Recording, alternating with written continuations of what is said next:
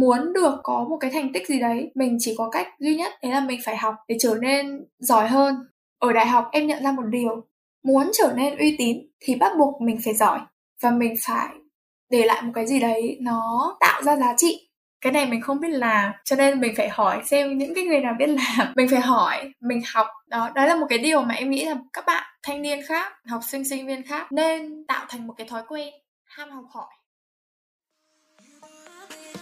Xin chào, cảm ơn các bạn đã ghé thăm Bà Chấm. Podcast chia sẻ nội dung xoay quanh câu chuyện người viết, người đọc, phát triển bản thân. Đầu host bởi Nam Nguyễn, writer and blogger. Các tập trên kênh chính Bà Chấm Podcast sẽ được phát sóng định kỳ vào lúc 21 giờ mỗi tuần thứ bảy hàng tuần. Đối với kênh phụ làm podcast không Các tập sẽ được phát sóng định kỳ vào lúc 21 giờ mỗi tuần thứ sáu hàng tuần. Tất cả đều phát hành trên nền tảng YouTube, hệ thống Anchor các bạn hãy nhớ bật thông báo để không bỏ lỡ bất kỳ tập podcast nào nhé. Còn bây giờ, hãy cùng mình phiêu lưu trên chuyến hành trình trải nghiệm với con chữ, khám phá kiến thức mới, học hỏi và phát triển bản thân. Chúc các bạn có thời gian vui vẻ và ý nghĩa cùng ba chấm.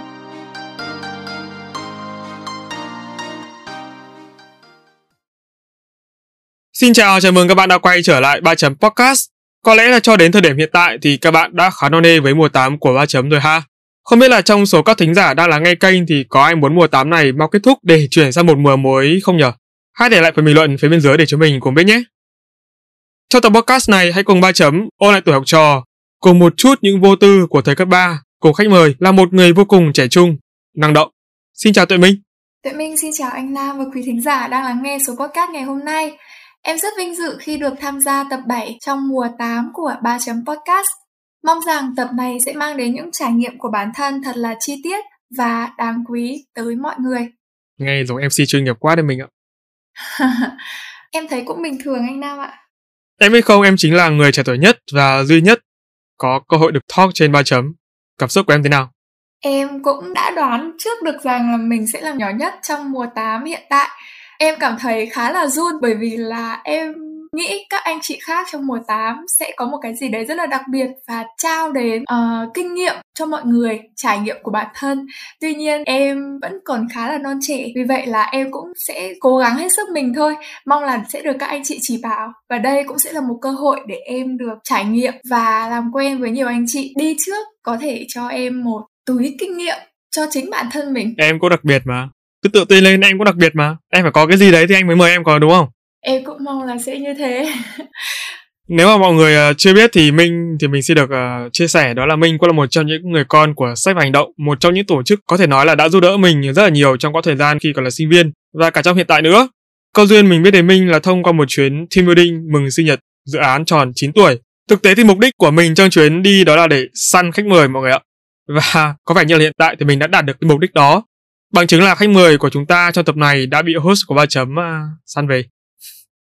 Em cũng phải chia sẻ thật sự đó là trong cái buổi team building đi mừng sinh nhật dự án sách và hành động tròn 9 tuổi em cũng ấn tượng uh-huh. khi mà được anh Nam chia sẻ về podcast ba chấm. Thật sự là đã mang một cái góc nhìn mới tới em. Em không nghĩ rằng có thể gặp một người anh làm một cái mảng em đang có hứng thú ừ. ngay trong cái buổi gala dinner buổi hôm đó. Có thể là anh em mình có duyên đấy anh. Anh có thấy thế không anh thấy em nói như kiểu anh là cái người mà kiểu người anh che chở và đùm bọc cho em ấy.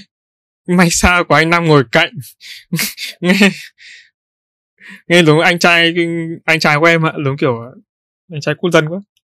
Em cũng mong một ngày nào đó lại có một em nào đó có thể được anh nam che chở dùng từ che chở trong ngoặc kép không em phải mong em phải mong là có một anh nào đó đối với em chứ anh thì nhiều em rồi em không phải mong nữa. À ra là vậy Vâng và có lẽ là không để các bạn chờ lâu hơn nữa thì tập podcast Gen Z bị ghét và được yêu xin được bắt đầu.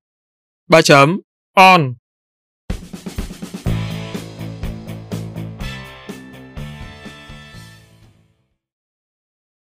Lần đầu tiên mà anh gặp Minh ấy, và tiếp xúc trò chuyện à, cùng em ấy, thì anh thấy là cuộc đời em xem chừng khá là êm đềm có đúng không? em thấy nó cũng khá là êm đềm đấy. Em không có một cái biến cố gì đặc biệt cả. Đặc biệt là ờ, cấp 3 của em Vậy thì à, không biết trong suốt 3 năm học cấp 3 đó thì có những cái câu chuyện hay sự kiện nào xảy ra khiến em cảm thấy bản thân mình thực sự hạnh phúc và phần nào đó là giúp em có thêm góc nhìn tích cực hơn về các vấn đề xảy ra xung quanh không? Ờ, khi em mới vào cấp 3 ấy, cũng có xuất phát điểm khá là giống với các bạn khác khi mà em may mắn được ừ. xếp vào lớp chọn thật sự lúc đấy em cảm thấy hơi đuối vì năm cấp 2 em học ở trường không phải trường điểm chỉ là một ngôi trường ở làng thôi và có một chút gì đấy nó lạ lẫm khi mà em sang huyện khác học. Và ở đây trường điểm thì đa số các bạn ở cấp 2 là các bạn cũng đã học cái trường giỏi rồi. Cho nên là em không quen nhiều bạn mới. Lúc đấy khi mà vào lớp ấy, một mình em, một huyện, em thật sự rất là lạc lõng. Em nhiều khi em chỉ muốn là không quan tâm đến à lớp chọn hay là trường điểm gì nữa, em không muốn ở đây. Anh hiểu vào một cái lớp mà vai học giỏi rồi chăm chỉ, có lẽ là nó không hợp với em lúc đấy, cho nên là em cảm thấy khá là cô đơn. Ừ. tuy nhiên thì sau này em lại cảm thấy khá là may mắn. Em phát hiện ra là bạn bè xung quanh em thì đều rất là tốt các bạn rất là nice. Kể cả những cái bạn khác lớp mà em quen biết thì các bạn đều có một cái mối quan hệ rất là tốt đẹp với em. Nên là dần dần em có cảm giác yên tâm hơn khi mà trải nghiệm cuộc sống cấp 3 gần gũi với mọi người hơn. Có lẽ là trước là em cảm thấy cuộc sống của mình nó hơi lạc lõng thật trường em thì trước đó được biết đến là một trường có rất nhiều hoạt động ngoại khóa những cái cuộc giao lưu cuộc thi. Nên là khi mà em biết em đỗ vào trường ấy em rất là mong chờ và háo ừ. hức. Bên cạnh đó thì có một việc khiến em cảm thấy khá hạnh phúc và tự tin đó là em được nhiều thầy cô biết đến và nhớ mặt gọi tên. Đấy là một cái cho em thấy nó như là minh chứng là em đã làm được điều gì đó để ghi lại dấu ấn tốt trong lòng thầy cô lúc nãy em có nói là việc mà khiến em hạnh phúc và tự tin, đấy là được thầy cô biết đến, đúng không? Và nhớ mặt gọi tên có, đúng không?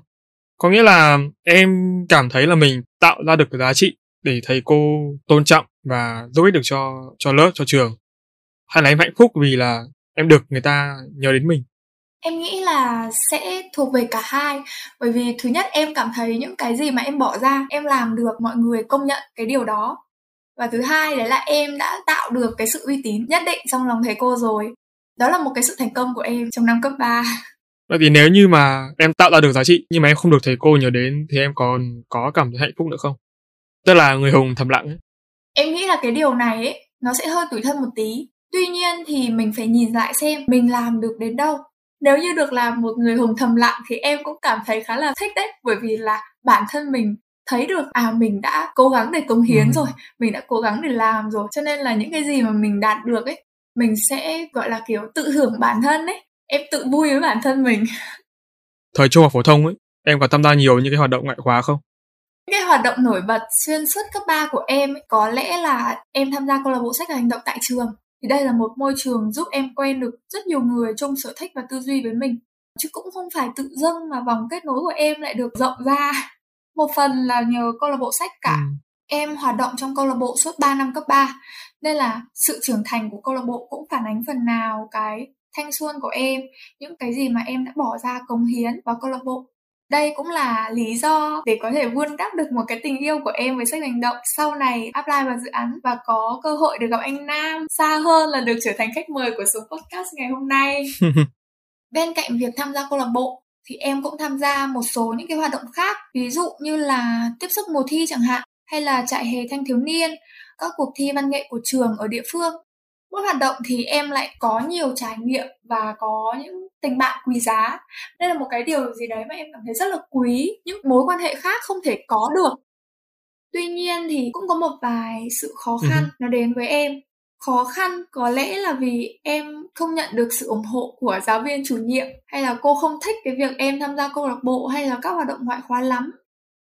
Tiếp đó là em cũng cần dành khá nhiều thời gian cho các hoạt động, nên là bố mẹ em cũng thi thoảng nhắc nhở, có khi là cảnh cáo đấy, không mong muốn em tham gia nữa, sợ ảnh hưởng đến việc học tập của em. Anh tò mò không biết là cái việc mà em tham gia nhiều hoạt động như thế thì em có gặp khó khăn trong việc quản lý các mối quan hệ không? Anh đang hiểu em đang có vòng tròn các mối quan hệ rất là rộng. Nhưng mà có bao giờ em suy nghĩ lại về cái việc quản lý các mối quan hệ thế nào để tạo ra những cái connection chất lượng không? Thỉnh thoảng thì em có suy nghĩ là mình quen biết rất nhiều người, mình có một cái vòng tròn quan hệ rất là rộng.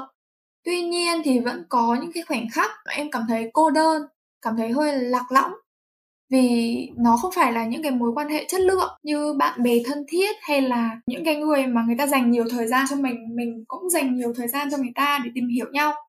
Cho nên là có một số mối quan hệ nó chỉ là thoáng qua thôi nó chỉ là kiểu mối quan hệ dạ xã giao trong cộng đồng mà em tham gia thôi. Ừ.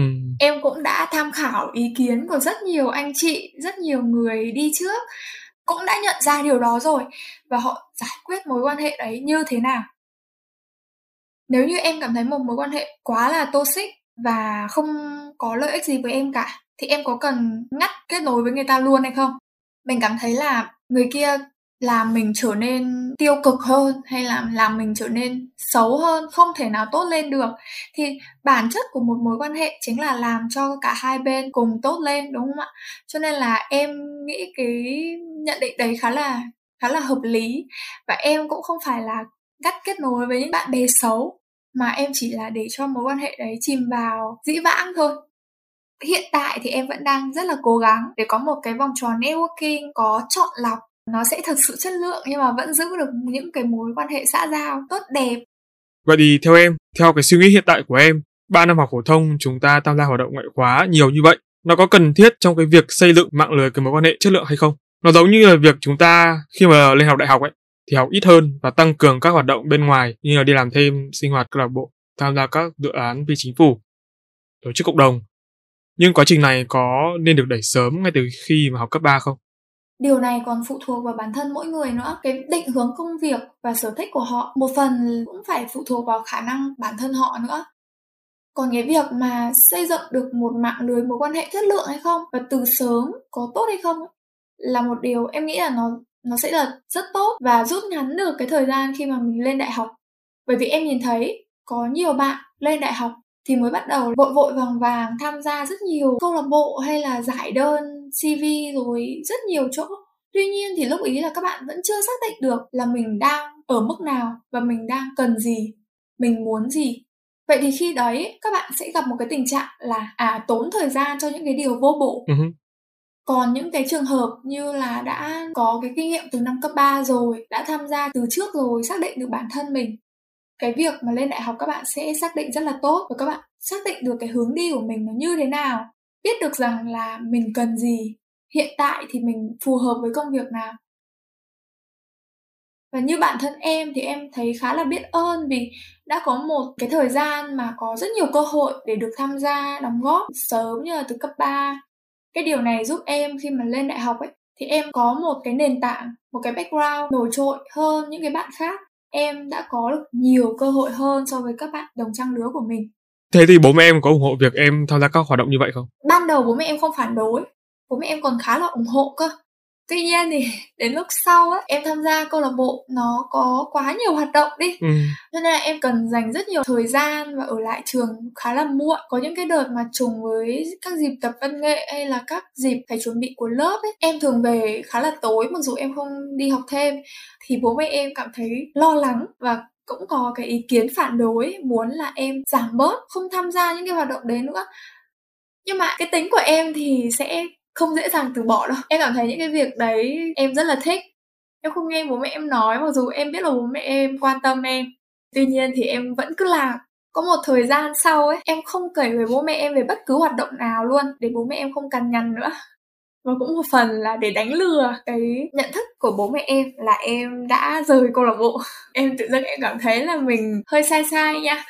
Anh cảm thấy em nói cái giọng này với cái vẻ rất là vui tươi. Em rất là tự hào khi mà em đã lừa được bố mẹ em có đúng không? Không phải nói là tự hào. Tuy nhiên thì đấy là một cái trải nghiệm rất là đặc biệt. Em rất, là vui đúng không? cũng khá là vui bởi vì em đã thỏa sức đam mê của mình và sau này bố mẹ em cũng không mắng em. Thế thì vui đúng Cho rồi. em thấy không hối hận lắm cũng may là bố mẹ em không có thái độ gay gắt quá. Ừ. bố luôn hỏi em là à con tham gia những cái hoạt động như thế thì con học được những cái gì? Nếu như mà em kể được cho bố em thấy ấy, thì bố em mới cho em tiếp tục tham gia. Còn nếu như mà em cứ kiểu ấp úng mà không thể kể được một hoạt động nào ấy bố mẹ em sẽ bảo là à thế là phải suy nghĩ lại xem là mình tham gia mình có được tốt lên hay không hay là chỉ tham gia để đàn đúng sợ em đi vào một con đường sai.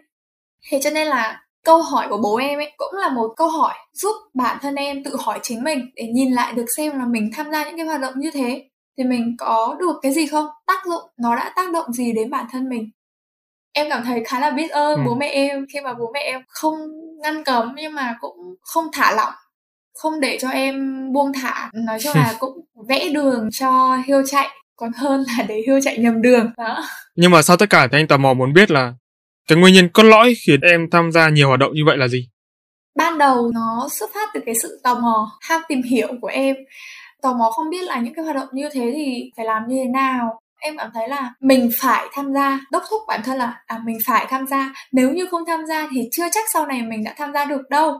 Và nó như một cái đòn bẩy càng tham gia thì nó lại càng ham hơn. Không hiểu tại sao luôn nhá bên cạnh đó là nó giúp cho tâm hồn của một đứa học sinh cấp 3 như em được mở rộng hơn và biết đến nhiều kỹ năng những cái bài học hơn trong cuộc sống làm quen được với rất nhiều kiểu người khác nhau. Khi mà em mở rộng được những mối quan hệ rồi thì em tin rằng là nó sẽ giúp cho em có được nhiều thành quả hơn nhiều cơ hội hơn mà những người khác không có. Nó cũng ừ. đều là những niềm vui và coi như là thành quả mà em đạt được sau những gì em đã cố gắng hết sức mình để cống hiến nhưng mà em có chọn hoạt động nào để tham gia không? Hay là cái nào mà em thấy nó vui nó hay là em tham gia? Ừ, nó vui là một chuyện anh ạ. Nhưng mà nó phải đáng giá nữa. Trước đây em đã từng chọn hoạt động theo cái việc có certificate hay không? Đó là một cái gì đấy mà em nghĩ là bạn nào cũng sẽ mắc phải. Tuy nhiên thì sau này em đã chọn lọc ra xem là hoạt động nào đáng quý. Cho nên là sau này em đã thấy được cái sự chọn lọc nó quan trọng như thế nào một số bạn sinh viên năm nhất như vừa rồi em có chia sẻ với anh là các bạn có xu hướng giải đơn, giải CV vào rất nhiều câu lạc bộ khác nhau với tâm lý là ừ hên xui đi, pass được câu lạc bộ nào thì mình tham gia.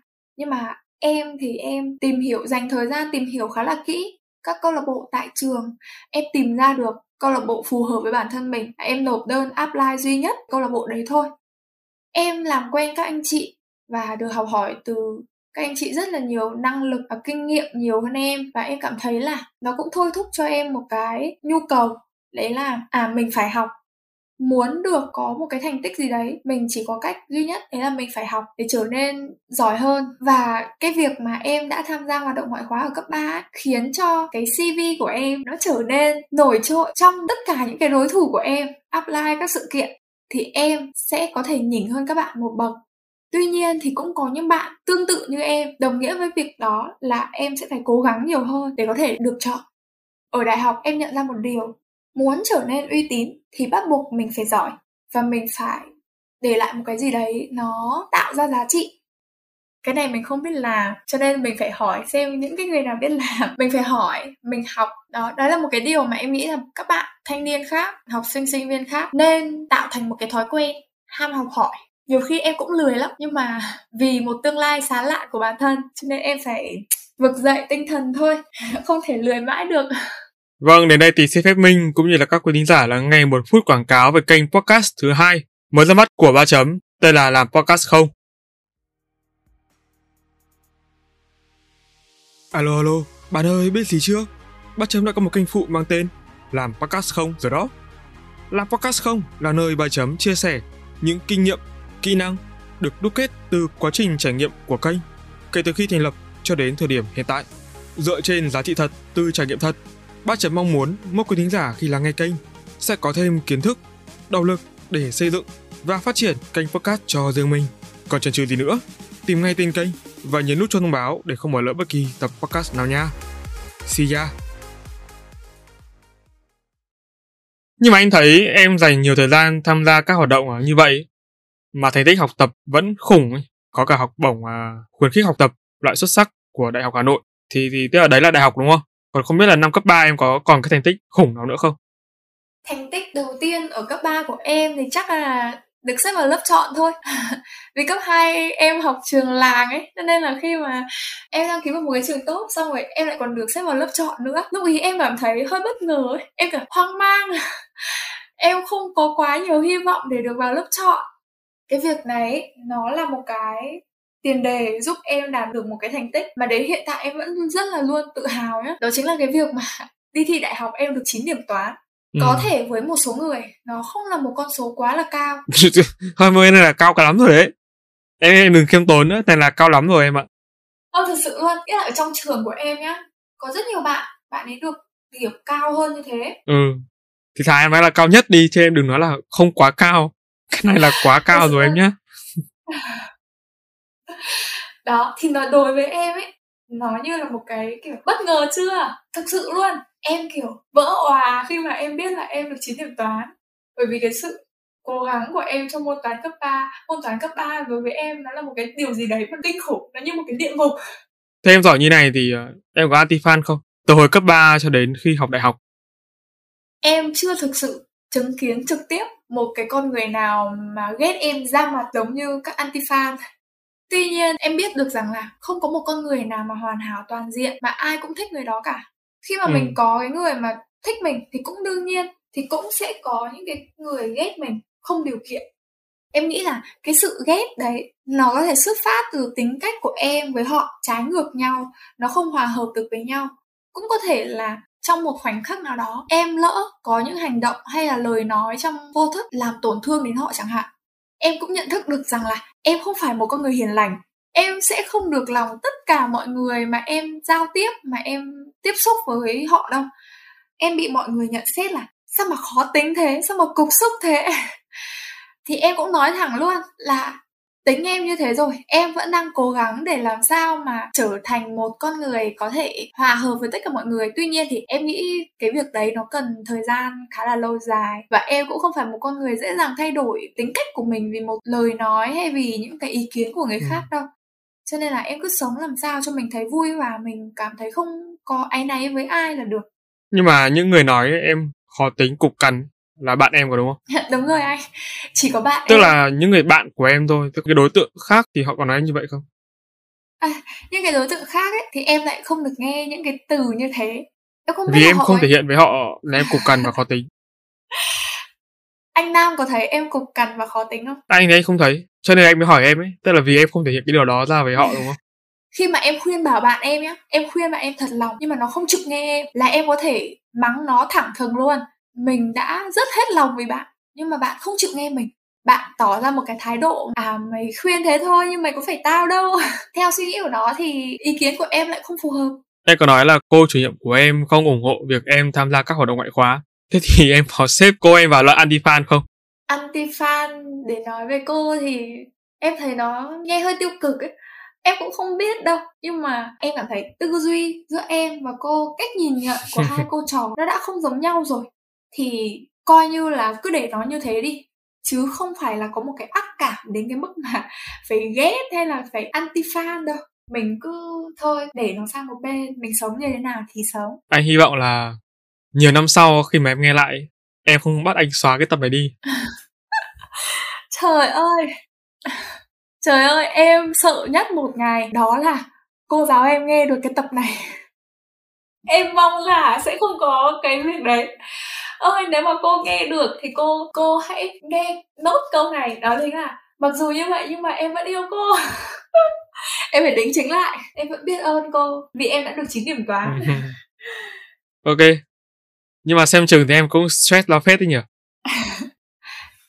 Đối với học sinh cấp 3 mà như thế thì anh thấy đấy nó cũng khá là stress. Nhưng mà đổi lại cho em thì em có khá là nhiều những cái kỷ niệm mà đáng giá. Bây giờ em có đổi bằng tiền cũng không lấy được. Nhưng mà stress này thì phải kiếm người yêu cho bớt căng thẳng thôi. Năm cấp ba em có mối tình nào không? Nói thật thì cấp 3 em cũng có trải qua tình yêu tuổi học trò rồi. Nó không như kiểu yêu vào để bớt căng thẳng đâu chỉ là mình có cái cảm giác trải nghiệm có người yêu ấy. kiểu mình mình cảm giác có người yêu ấy. Anh anh em đừng anh tưởng tượng tại vì anh chưa có mối tình cấp ba nhá. em, em... đừng em, em đang muốn hỏi. Em định hỏi là anh có hiểu anh không, không hiểu được. Nhưng mà em nhận anh, ra anh không hiểu tại vì anh chưa có cảm ơn em. Em nhận ra rồi. Em không nên hỏi để mà nói thì em cũng được nhận xét là một con người già cỗi trong tình yêu. Em không biết là với cái độ tuổi của em mà nói như thế nó có phù hợp hay không nhưng mà em cảm thấy là em một chút trưởng thành trong tình yêu và em không thích cái sự lãng mạn cho lắm. Có thể là những cái người xung quanh em cũng bày tỏ cái thái độ là à thấy lạ chả mấy khi thấy cãi nhau hay là nói nọ nói kia cả. Nhưng mà vốn dĩ thì con người em nó như thế rồi. Ừ. nếu như mà trong một mối quan hệ nhá em sẽ không thích cái sự ràng buộc. Và em cũng không mong muốn rằng là nửa kia của mình cũng sẽ cảm thấy là bị ràng buộc. Trong một mối quan hệ tình cảm, em sẽ phải đặt ra một giới hạn và một thống nhất với nhau, đó chính là dành cho nhau những khoảng không gian riêng tư nhất định. Cái điều này nó mới làm cho mối quan hệ trở nên lâu dài được. Cái việc mà em hay hoạt động bên lề và lại còn việc học hành nữa, làm sao để cân đối được hai bên thì cho nên là em hay bị stress những cái cảm xúc tiêu cực của em mà em cũng không thể nào kiểm soát được. Thì em thật sự là cũng không muốn truyền nó cho những người khác đâu. Tuy nhiên là em cũng mong được một nửa kia của mình có thể đồng cảm và thấu hiểu cho bản thân em. Và em cũng sẽ đồng cảm và thấu hiểu cho bạn ấy. Một cái ví dụ đơn giản như là em có bực tức đi chăng nữa thì em cũng sẽ không làm ảnh hưởng đến người còn lại. Bởi vì em biết được rằng là à cái cuộc sống này không phải là chỉ có mỗi cuộc sống của mình nó khó khăn. Cuộc sống của người ta cũng khó khăn cho nên là mình phải đồng cảm và mình phải thấu hiểu. Mình không thể nào lúc nào cũng chỉ coi mình là trung tâm được. Người ta cũng có cuộc sống riêng của người ta. Tức là trong một cái mối quan hệ tình cảm nhé mà em cứ duy trì cái sự tích cực đó thì em có nghĩ nó sẽ trở thành một cái gì đó nó phản tác em nghĩ không? cái việc mà luôn luôn vui thì khó lắm. Người ta thường nói là bình thường tình yêu thì sẽ phải có thêm những cái gia vị khác kiểu hờn dỗi hay là tiêu cực. Tức là có rất nhiều những cái thứ cảm xúc nó được hòa trộn vào nhưng mà với em thì luôn luôn là happy thì em nghĩ là nó bị nhạt nhẽo kiểu vậy. Đúng rồi. Em nghĩ là nếu như một thời gian dài mà không có bất cứ cái biến cố gì xảy ra giữa em và người ấy thì chắc chắn em sẽ làm cái vũng nước này nó phải dao động. Nó không thể nào cứ yên lặng như thế được. Nó phải có cái gì đấy phải gợn sóng. Anh thấy là các bạn trẻ hiện tại ấy, đặc biệt là các bạn nữ thì luôn có cho mình những cái timeline rất là rõ ràng trong chuyện tình cảm. Kiểu năm bao nhiêu tuổi thì cưới ấy, rồi sinh con các thứ thì em có phải là kiểu người như vậy không? Người lên kế hoạch rõ ràng cho cuộc đời mình trong chuyện tình cảm, hay là em để mọi thứ nó đến đâu thì đến?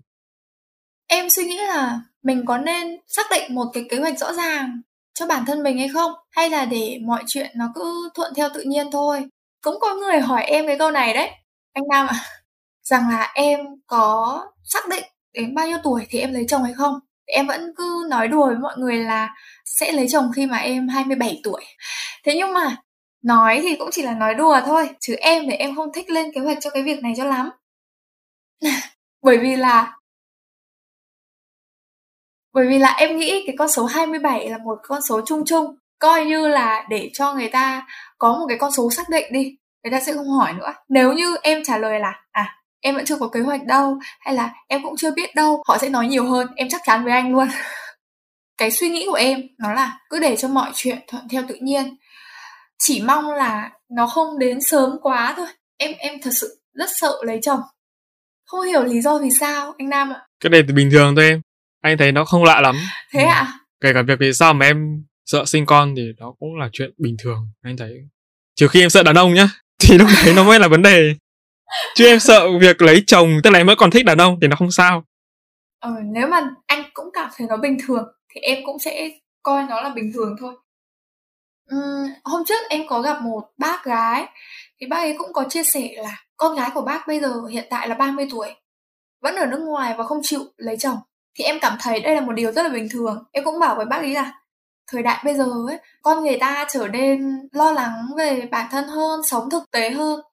Và không nhất thiết là phải có một cái mối quan hệ thành ra lập thất để có thể lo lắng cho cái tương lai của mình sau khi về già. Em cũng cảm thấy bản thân mình sẽ phù hợp với cái suy nghĩ như thế cái chuyện tình cảm ấy, thì em nghĩ là để cho nó đến khi mà đạt được cái đủ đủ độ của nó rồi, có thể là đến một cái độ tuổi nào đấy thích hợp để em có thể lập gia đình. Tuy nhiên thì em cảm thấy bản thân mình vẫn chưa thực sự trưởng thành, hay là em vẫn chưa chấp nhận được cái việc mà em phải sống chung với một người đàn ông không em không chấp nhận được thì em sẽ không lấy chồng. Và em nghĩ là em cần người còn lại phải hiểu và chấp nhận được suy nghĩ của em nếu mà họ đồng cảm được với em và tôn trọng cái quyết định của em thì đấy là một cái người mà em đáng để dành cái cuộc đời còn lại của mình. Đến khi mà em tìm được một ý trung nhân rồi nhỡ đâu đúng không? Nhỡ đâu đến tầm độ cứ bảo 27 nhưng mà đến tầm độ 23 đi. Em lại tìm thấy một người rất là phù hợp với bản thân mình. Và đến khi đấy em đã thấy mình đủ trưởng thành rồi. Có thể đến lúc đấy anh Nam lại nhận được một tấm thiệp mời cưới chẳng hạn. Anh hy vọng là em còn nhớ đến anh lúc đó. Đương nhiên là vẫn sẽ nhớ rồi anh vậy thì đối với minh, việc mà em được yêu trong một mối quan hệ tình cảm nó thể hiện như thế nào? Hoặc là rộng hơn là em được yêu ở trong tất cả những mối quan hệ xung quanh, kể cả bạn bè, đồng nghiệp hay là những mối quan hệ xã giao? Em nghĩ khi mà mình cảm thấy mình được yêu, đó chính là khi mà mình cảm thấy là mình đã được người ta tôn trọng và quan tâm đến mình. Trong một mối quan hệ, em sẽ cảm thấy rất là an toàn khi mà người đó tôn trọng mình không cần họ phải làm được điều gì cho mình cả. Chỉ cần họ đồng cảm và thấu hiểu và họ dành tình yêu thương cho mình thôi là em đã cảm thấy rất là trân trọng cái mối quan hệ đấy rồi. Và những cái mối quan hệ mà để nói là được yêu ấy em sẽ cố gắng giữ gìn nó để làm sao mà mình cũng có thể cho người ta cái cảm giác người ta được mình yêu và được mình quan tâm. Bị ghét thì sao?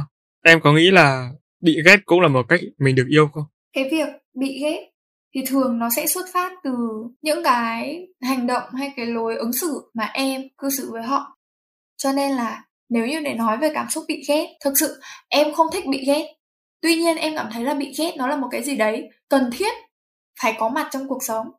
Khi mà em bị một ai đó ghét, em mới thấy được rằng là à mình đang làm sai ở một thứ gì đó hoặc là bản thân mình đang thể hiện một cái gì đó mà để cho mọi người cảm thấy là không không yêu thích mình.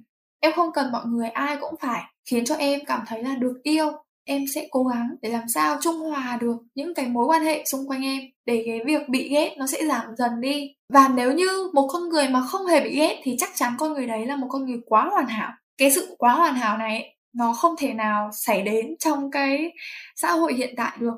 Cho nên là em cảm thấy là bên cạnh việc bị ghét thì mình vẫn được yêu. Mình sẽ trân trọng những cái mối quan hệ cho mình cảm giác được đồng cảm ừ. yêu thương hơn. Ước mơ ngày bé của em là gì để nói về ngày bé của em ấy, em có nhiều ước mơ lắm. Nhưng mà những cái ước mơ mà nổi bật đến bây giờ mà em vẫn nhớ nhá. Năm mẫu giáo, cái biệt đội trẻ con ở trong xóm của em thì rất là đông. Chúng em hay chơi với nhau. Em hay tranh làm công chúa. Hoặc là những cái kiểu nữ chính trong phim truyện ấy. Còn khi mà lên cấp 1 cái hình tượng của thầy cô giáo, nó là một cái gì đấy nó rất là giỏi. Ừ. các thầy cô là một cái tấm gương sáng để cho các học sinh nói theo. Và em rất muốn làm giáo viên. Tuy nhiên thì lên cấp 2, cấp 3 thì nó lại khác. Cấp 2, cấp 3 thì em đã bị vỡ mộng một chút. Bởi vì là là nghề giáo viên ở cái thời điểm hiện tại thì nó cũng hơi bèo bạc. À, cũng có những cái hình thức kiểu đi dạy thêm ấy. Em không biết là mình nói ra có được hay không. Nhưng mà cái việc mà đi dạy thêm ấy em thề luôn nhanh giàu lắm đó nó bắt đầu đạp đổ bớt cái hình tượng quyền lực năm cấp 1 mà em uh, nhận thấy được ở thầy cô. Cấp 2, cấp 3 thì em nghĩ đến nhiều ngành nghề hơn. Có một cái thời gian ấy mà em chỉ mong muốn có thể làm luật sư. Trời ơi em cảm thấy cái nghề này nó là một cái nghề rất là đáng quý. Em rất là thích nó. Cả năm lớp 11, 12 em rất là phấn đấu để có thể thi vào luật. Em điền nguyện vọng 1, 2, 3 của em đều là luật kinh tế. Sau đấy là cho đến khi mà sửa nguyện vọng trực tuyến thì em lại chuyển thành nguyện vọng một là ngôn ngữ Đức. Vậy tại sao bây giờ em không còn theo đuổi những ước mơ đó nữa? Có phải là do mình đã thôi mơ mộng và thực tế hơn không? Cái câu mà anh nói là thôi mơ mộng và thực tế hơn ấy, em thấy nó khá là đúng cho cái trường hợp của em. Khi mình càng lớn lên rồi, cái suy nghĩ của mình ấy, nó sẽ sát với cái thực tế cuộc sống hiện đại nhất. Em có cơ hội tiếp xúc với rất nhiều người, lắng nghe nhiều câu chuyện khác nhau những cái câu chuyện của cuộc đời người ta ấy, khiến cho em nhận ra được uh-huh. rằng là cuộc sống thực sự khó khăn như thế nào. Trước đây ấy, thì em cứ nghĩ là mình cố gắng cố gắng theo đuổi là mình sẽ đạt được thôi. Nhưng mà đến khi mà được tìm hiểu được chia sẻ và biết đến nhiều hơn những cái mảnh đời những cái cuộc đời thì em mới thấy là cái ngộ nhận của em như thế chưa hoàn toàn là đúng em hay bị quanh quẩn những cái suy nghĩ như là sau này mình sẽ làm gì, sắp tới mình có thể làm gì. Đấy chính là cái lý do mà em hay thay đổi cái ước mơ của mình đấy em sẽ suy nghĩ. Hiện tại thì em cũng hay suy nghĩ xem là mình có thể làm gì tiếp theo để cái cv của mình nó trở nên đẹp hơn. Nó sẽ không bị trống và mình sẽ trở thành một con người như thế nào ở trong tương lai. Nên là em mang trong mình nhiều hoài bão ước mơ. Nhưng mà dù hoài bão thì sau nó cũng sẽ tắt dần để nhường cho một cái sự thực đó là số phận của mình. Chưa chắc mình đã định đoạt được mình chỉ có cố gắng để làm nó tốt đẹp hơn thôi. Mong ước của em mong muốn khi nhỏ của em ấy, thường xuất phát từ những điều mà em gặp trong cuộc sống của mình. Có thể là chỉ vì một cái tác động nhỏ nào đó mà em nhớ mãi trong lòng thì em sẽ làm nó dần lớn hơn điều này thì em chưa chia sẻ cho anh Nam nhưng mà hôm nay em sẽ chia sẻ cho anh và quý thính giả cùng nghe. À, em bắt đầu từ năm lớp 11 là em tỏ rõ thái độ với nó là vào đảng. Em nghĩ cái này nó là một cái ước mơ lâu dài nhất mà em từng có đến hiện tại nó vẫn còn. Bởi vì em cũng chia sẻ với anh rồi đó chính là những cái ước mơ của em thì nó cứ thay đổi dần theo thời gian ấy. Nhưng mà riêng cái ước mơ này thì nó vẫn còn đến hiện tại. Ừ. cái việc mà vào đảng ấy thì thật sự có rất nhiều điều để chia sẻ. Nó xuất phát từ những cái điều mà nhỏ nhặt trong cuộc sống của em. Ví dụ như là thỉnh thoảng em hay xem phim tài liệu ký sự ấy. Xong rồi những cái chia sẻ của những chiến binh hay là những cái về đảng hay chính phủ. Ừ, xong rồi khi mà em làm việc cùng các đội thanh niên tình nguyện hay là giúp đỡ làm những công việc thiện ừ. nguyện ấy em thật sự em có cảm xúc rất là lớn. Trong tâm hồn em nó nhen nhóm một cái ước mơ như thế sở dĩ là nó kéo dài được đến hiện tại, bởi vì cái ước mơ này nó là một cái ước mơ có khả năng thành công nhất và em có thể cố gắng để đạt được. Và em nghĩ là nếu như em đạt được thì nó cũng sẽ phù hợp với em. Nói về yêu tổ quốc, yêu đồng bào ấy, thì thực sự em nghĩ là con người Việt Nam nào thì cũng thế thôi. Sẽ thực hiện điều đầu tiên trong năm điều bác Hồ dạy. Nhưng mà trong em thì em tỏ rõ thái độ hơn một chút em không biết là cái việc vào đảng nó có nó có thực sự là giúp ích được nhiều hay không nhưng mà em luôn luôn giữ một cái mong ước lớn lao. Và bố mẹ em dường như là cũng rất ủng hộ cái mong muốn này của em. Em cũng đã bày tỏ thái độ với bố mẹ em rồi. Sau này ừ. con sẽ vào đảng ừ. nhưng mà ước mơ của em mà cụ thể ở đây là ước mơ vào đảng của em nó phục vụ cái gì cho em ở đằng sau? Về công việc hay là về quan hệ? Nó đầu tiên nó là phải thỏa mãn cái ước mơ của em đã. Em muốn cống hiến đấy chính là cái nguyện vọng to lớn nhất. Còn nếu mà để kể đến sau đấy em mong muốn sau này mình sẽ trở thành một người có thể đóng góp cho đất nước. Em muốn ừ. trở thành một đảng viên để những cống hiến đóng góp của mình nó sẽ được công nhận. Dưới danh nghĩa là một đảng viên đã cống hiến. Nó là một cái gì đấy mà nó góp phần làm cho đảng cộng sản ấy nó trở nên lớn mạnh hơn và nó uh, vững vàng hơn và bất cứ điều gì em làm mà được công nhận dưới danh nghĩa một đảng viên thì đấy cũng là một cái sự tự hào đối với em. Nó có liên quan gì đến câu hỏi đầu tiên mà anh hỏi em về việc mà điều gì khiến em cảm thấy mình thực sự hạnh phúc? Thì ở trên em có nói là vì uh, em được thầy cô biết đến và nhấn vào gọi tên. Thì nó có liên quan gì đến cái ước mơ mà em vừa nói không? Là vào đảng. Là em cảm thấy mình sẽ được công nhận dưới tư cách là một đảng viên. Em nghĩ là nó cũng khá là liên quan đấy những cái gì mà mình bỏ ra nó được một người, chỉ cần một người thôi, công nhận thôi là mình đã cảm thấy nó có ích rồi. Tuy nhiên, cái việc hạnh phúc và tự hào khi mà được thầy cô nhớ mặt gọi tên ấy, nó chỉ là một cái gì đấy nó rất là đơn giản, nó rất là nhỏ trong ngày thường thôi. Còn cái việc mà ước mơ lớn lao của em thì em nghĩ là em sẽ cần nhiều thời gian để thực hiện. Nó phải thực sự để lại cho chính bản thân em một cái dấu ấn trong cuộc đời.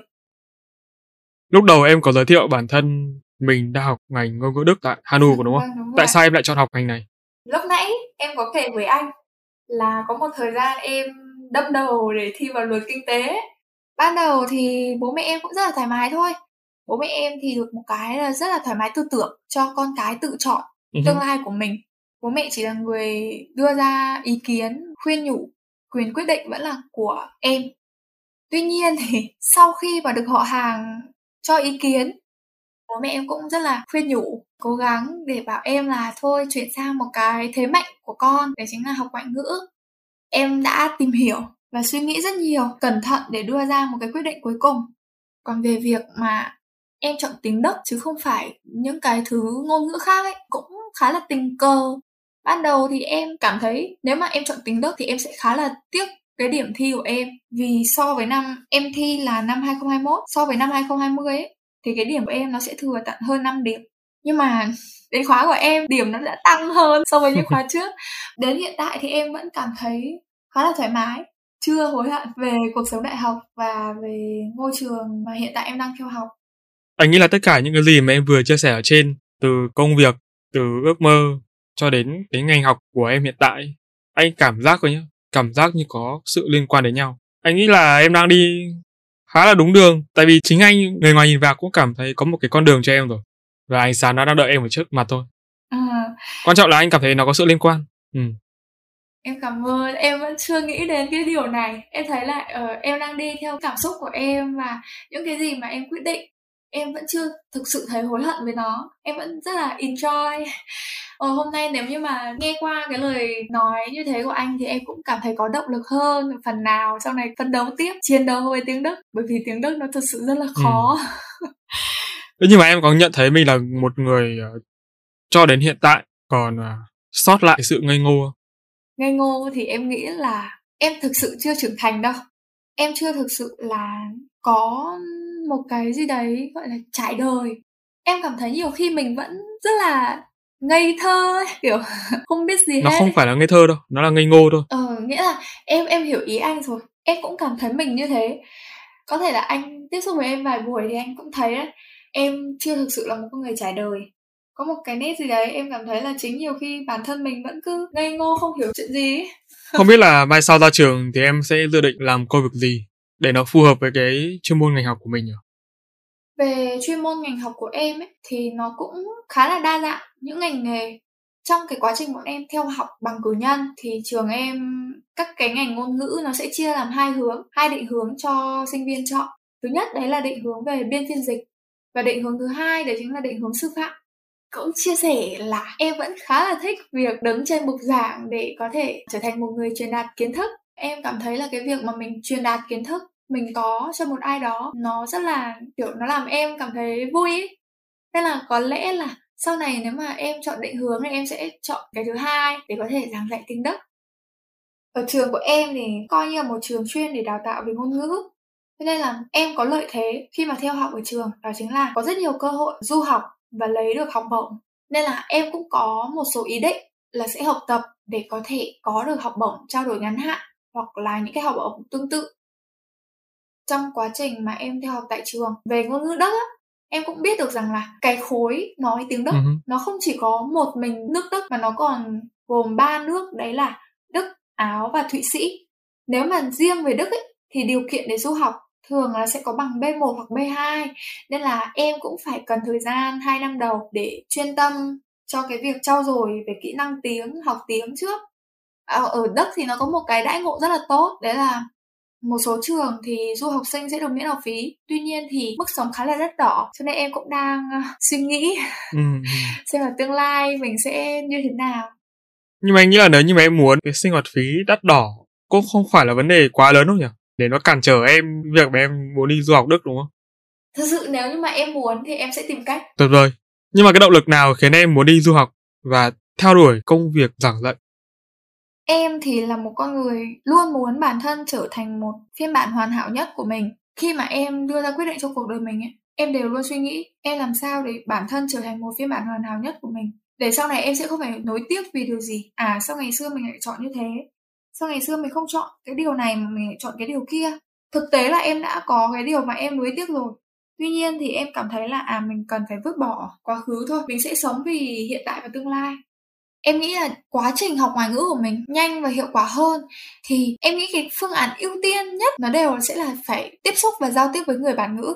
Và đương nhiên rồi, em cũng sẽ rất muốn có được cái cảm giác mà mình được đặt chân tới và học tập tại cái đất nước có ngôn ngữ mà mình đang học. Bên cạnh đó thì em cũng có được cái nhận thức đó chính là trải nghiệm cái cuộc sống và văn hóa tại đất nước đó thì sau này những cái trải nghiệm đó những cái hiểu biết đó sẽ giúp ích mình rất nhiều trong cái quá trình mà mình truyền đạt lại kiến thức về ngôn ngữ con người và văn hóa cho những người khác. Là giả sử nếu như anh nếu như anh nam là một người học ngoại ngữ thì em nghĩ chắc là anh cũng sẽ thích những cái giáo viên mà hiểu về văn hóa con người của đất nước đấy. Nếu mà anh thì anh sẽ lựa chọn học một giáo viên ừ. như thế nào? Anh nghĩ là anh sẽ lựa chọn học một giáo viên mà như em Em cũng mong là sau này khi mà em đã trở thành một con người có nghề nghiệp ổn định rồi em vẫn có thể giữ được cái ngọn lửa nhiệt huyết đấy ừ. chứ không bị trở nên cứng ngắc. em sẽ mong muốn bản thân mình uh, luôn giữ được tư tưởng như hiện tại. Anh em Minh chia sẻ từ nãy giờ thấy tự nhiên muốn quay lại thời học phổ thông quá. Nếu bây giờ được quay lại thời điểm đó thì em có muốn comeback không? Bản thân em ấy, nếu mà cho em quay lại cái thời điểm cấp 3 thì chắc là em sẽ không không chọn quay trở về đâu. Mà em nghĩ thì những cái mà cho mình kỷ niệm thì em vẫn giữ nó ở trong tim thôi. Uh-huh. chứ em không có muốn là trải nghiệm nó thêm một lần nữa đâu. Nếu mà trải nghiệm thêm một lần nữa thì mình đã biết trước rồi thì cái cuộc đời này nó không còn gì là thú vị cả. Nói đùa một chút vậy thôi chứ bây giờ sẽ là một câu hỏi thật này. Vẫn bắt đầu bằng chữ nếu nhá Nếu ngày mai mà em không còn trên con đời này nữa, em sẽ muốn để lại điều gì? Nếu như ngày mai mà em không còn ở trên cõi đời này ừ. nữa có lẽ là em sẽ dành toàn bộ thời gian còn lại để dành cho những người mà em yêu thương cho gia đình và cho bạn bè của em à, em có một album uh-huh. chuyện đời thường em có viết một bài về có lẽ người ta đã vô tâm với những người thực sự yêu thương mình. Đó là một cái khoảnh khắc mà em cảm thấy em chưa thực sự dành tình cảm mà đáng lẽ em phải trao cho họ, trao cho những cái người mà yêu thương mình. Đồng cảm và dành thời gian trải qua những biến cố rồi có mặt trong tất cả những cái sự kiện quan trọng của cuộc đời em. Em chợt nhận ra là à có thể là mình đang quá là vô tâm. Có thể là mình đã vô tâm với họ trong vô thức. Mình không xác định được là à mình phải dành cái thời gian của mình cho họ để có thể bù đắp cho những lúc mà họ ở cạnh bên mình. Đó. và hiện tại thì em chưa dành được nhiều thời gian để quan tâm và yêu thương những người cũng yêu thương em. Cho nên là nếu như mà ngày mai mà em không còn ở trên cái cõi đời này nữa, chắc chắn là em sẽ dành toàn bộ thời gian còn lại để cho những cái người mà luôn sẵn sàng đồng hành cùng với em và luôn quan tâm em trong những giây phút cuối cùng của tập podcast này thì em có muốn nhắn nhủ điều gì đến các quý thính giả không? Những người có thể nhỏ tuổi hơn em, bằng tuổi em hay là cả những anh chị khác nữa. À, lời cuối cùng thì em cũng xin cảm ơn mọi người đã lắng nghe và mong rằng mỗi người trong chúng ta đều tìm được những gì mà bản thân muốn và theo đuổi nó đến cùng. Sống vì bản thân, ngày một trở nên tốt hơn.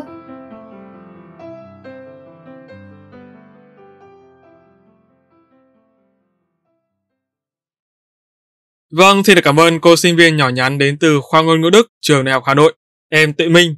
Và một lần nữa ba chấm phải nói lời chào tạm biệt đến các quý thính giả rồi. Hiện tại thì mùa 9 trên ba chấm cũng đã dùng dịch khởi động và chúng ta sẽ lại sớm tiếp tục được gặp nhau cùng các vị khách mời khác vào mỗi 21 giờ thứ bảy hàng tuần. Các bạn hãy nhớ đón chờ nha. Cuối cùng thì xin cảm ơn Tuệ Minh đã đồng ý tham gia ba chấm podcast với vai trò là khách mời. Chúc cho những dự định, hoài bão và ước mơ của em sẽ mãi xanh và sớm trở thành hiện thực. Cố gắng lên nha. Em xin cảm ơn anh Nam đã cho em cơ hội để được on the mic tại 3 chấm podcast. Mong rằng sau này em vẫn sẽ có cơ hội được học hỏi từ anh và có thêm trải nghiệm hợp tác cùng 3 chấm. Sẽ có một lúc nào đó em quay lại nói với anh Nam rằng anh Nam ơi cho em lên 3 chấm đi. Yeah và mình cũng như là các vị khách mời đừng quên hiện tại thì kênh phụ của ba chấm có tên là làm podcast không. Cô đã bắt đầu đi những bước chân đầu tiên rồi. Đây là kênh podcast thứ hai mới toanh trên ba chấm chia sẻ về cách xây dựng và phát triển một kênh podcast từ A đến Z. Hy vọng với làm podcast không, các bạn sẽ có thêm động lực để xây dựng cho mình một kênh podcast. Còn đối với những content creator thì mình mong rằng các bạn sẽ học hỏi được thêm những kiến thức thực tế được đúc rút từ trải nghiệm thật để phát triển nền tảng podcast trở nên thịnh hành hơn tại Việt Nam. Còn bây giờ, tạm biệt tự mình và hẹn gặp lại các quý thính giả của ba chấm trong các tập tiếp theo. ba chấm off. Xin tạm biệt tất cả mọi người.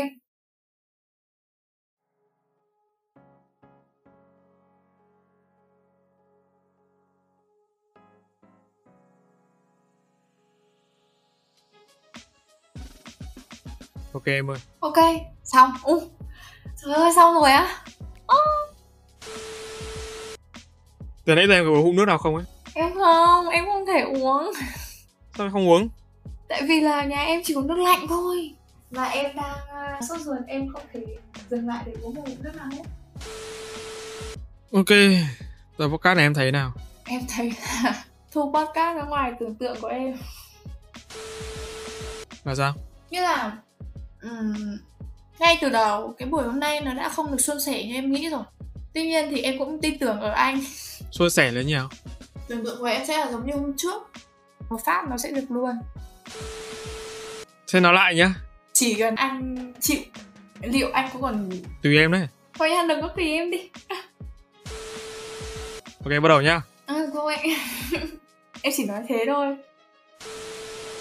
Talk lại thì nó sẽ tốt hơn. À, cái gì đấy đừng Thôi, từ hôm qua đến hôm nay em không ngủ được lúc nào đâu đấy. Ok, thank you. Đi ngủ đi, muộn rồi. Ok, bye bye anh.